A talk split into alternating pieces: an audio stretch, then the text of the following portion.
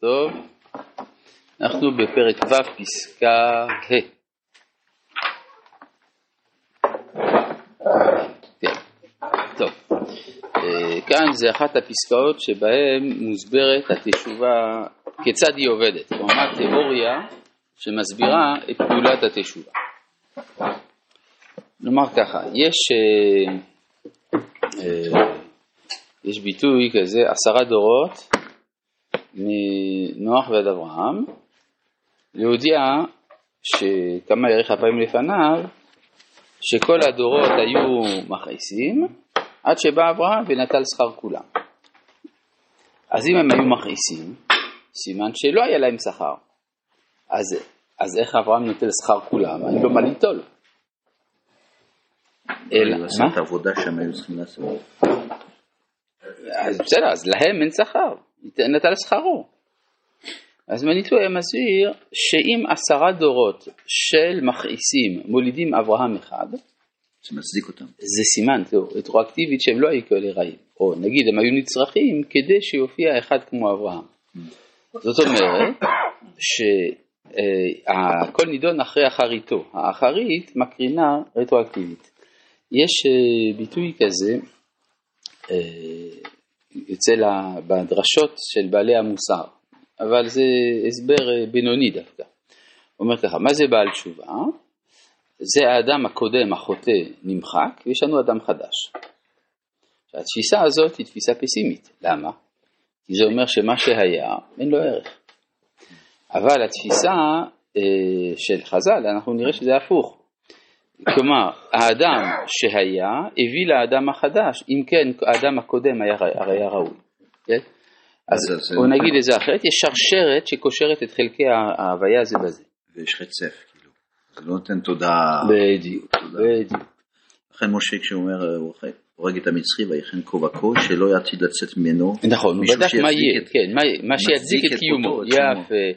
יש ביטוי, ראיתי בשם רבי חיים ויטל בספר מדרש שמואל, רבי שמואל דיוזדה על מסרת אבות. הוא מסביר מה זה שופך דם האדם באדם. זה האדם שעתיד לצאת מן האדם. כי יכול להיות שלפעמים אתה הורג מישהו, ואתה אומר בעצם הוא לא היה שווה כל כך. אז זה לא כזה חמור שהרגתי אותו. כן, אבל אתה לא יודע מה עתיד לצאת ממנו, איזה אדם יש באדם. כן, לכן שופך דם האדם שבאדם, ובזה דמו יישפך. כן, שעתיד לצאת ממנו, שהיה עתיד, למשל כתוב, אה, כל דמי אחיך, דמו ודם זרעיותיו. כן, כלומר שהבל אולי יש, יש קושייה, אולי הבל לא בסדר, לא יודע, צריך לבדוק, אבל מה עם זרעיותיו? כן, אז זה מה שאומר כאן פה, אה, זה מה שאמרת על משה, כן, אז גם פה. ההוויה, המעשה הבכירי של האדם ורצונו הקבוע, הינם שלשלת אחת גדולה, שמעולם אינם מתעקים אחד מחברו. אז יש פה שלושה דברים. ההוויה זה גדול, זה הקוסמוס כולו. המעשה הבכירי של האדם זה אני. לפעמים אני בוחר טוב, לפעמים אני בוחר לא טוב. זה נקרא המעשה הבכירי. אבל חוץ מזה יש לי גם רצון קבוע. הרצון הקבוע הוא לטוב. מה? מה שאני באמת. כן? מה אני רוצה באמת? יש מה שאני רוצה בפועל, יש מה שאני רוצה באמת. מה שאני רוצה באמת, הרב קוק יש לו תפיסה אופטימית, אני רוצה טוב. אז יוצא לפי זה שההוויה שמחייבת את הסדר הקבוע, את הרצון הקבוע שלי, היא צריכה להתמודד עם העובדה שלפעמים אני סוטה מזה. לפעמים אני סוטה מן הרצון הטוב. לא, הרצון הקבוע שלי הוא חלק מן ההוויה. בסדר? אז מה שאומר, ההוויה, המעשה הבכירי של האדם ורצונו הקבוע, הינם של שלט אחת גדולה. שמעולם אינם מתעקים אחד מחברו. חפץ האדם קשור במעשיו, גם המעשים של העבר אינם ניתקים ממהות החיים והחפץ במקורו. כלומר, מה שאני זה כולל כל מה שעבר עליי. אגב, לא רק בגלגול הזה, גם בגלגולים הקודמים. כן, בין בגלגול זה, בין בגלגולים אחרים. כיוון שאין דבר מתנתק לגמרי. מה זה? איפה במקורו? מה? אה, כן. ו- רגע, רגע, אני, אני בקושי אה, הספקתי לקרוא.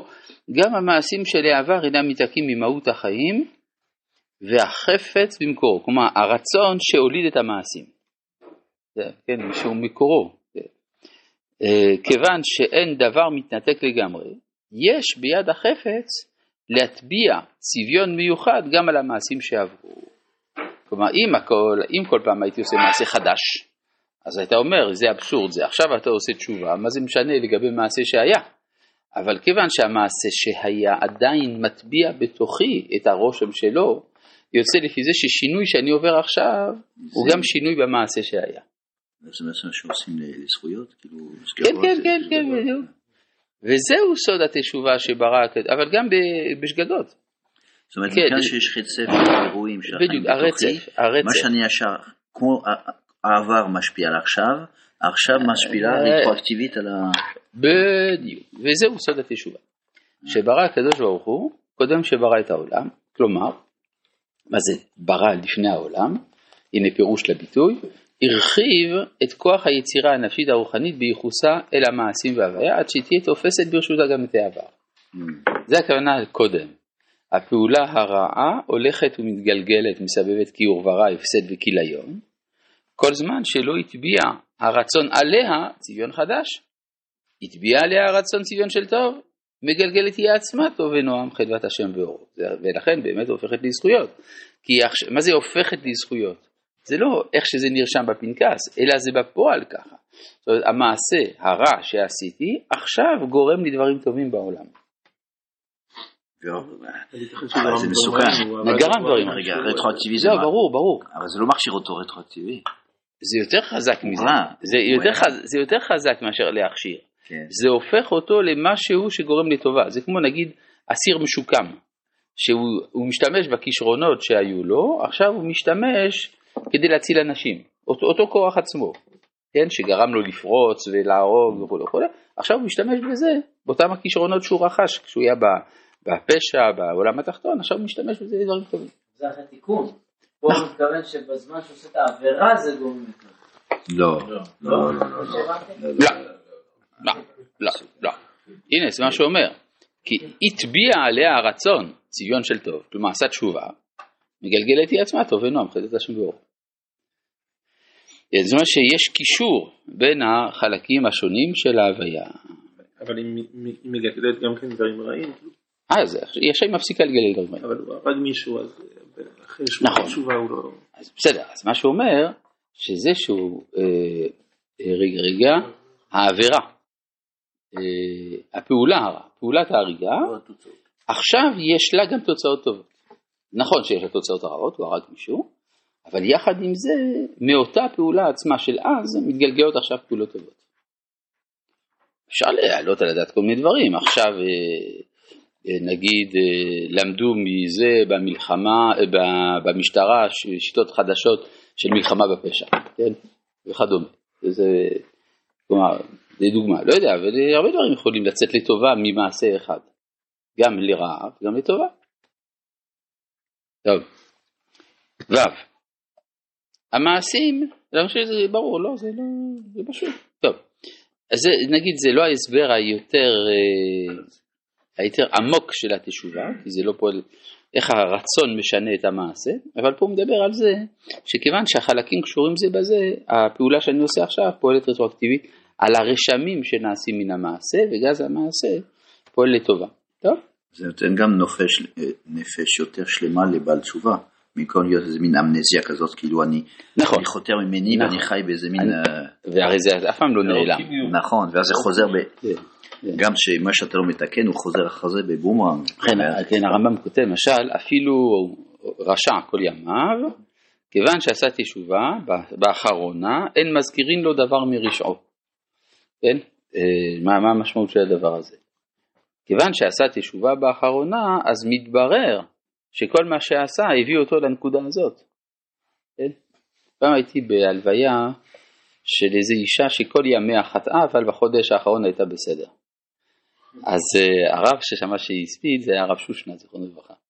אז הוא אמר מה יותר טוב, להיות כל, הש... כל השנים לא בסדר ובסוף טוב, או להפך. כן, כן, כן, בח- בחר אבי ואמר, כן. ויש קונה עולמו בשעה אחת. רבי חנניה בן הקשה אומר, "זה הקדוש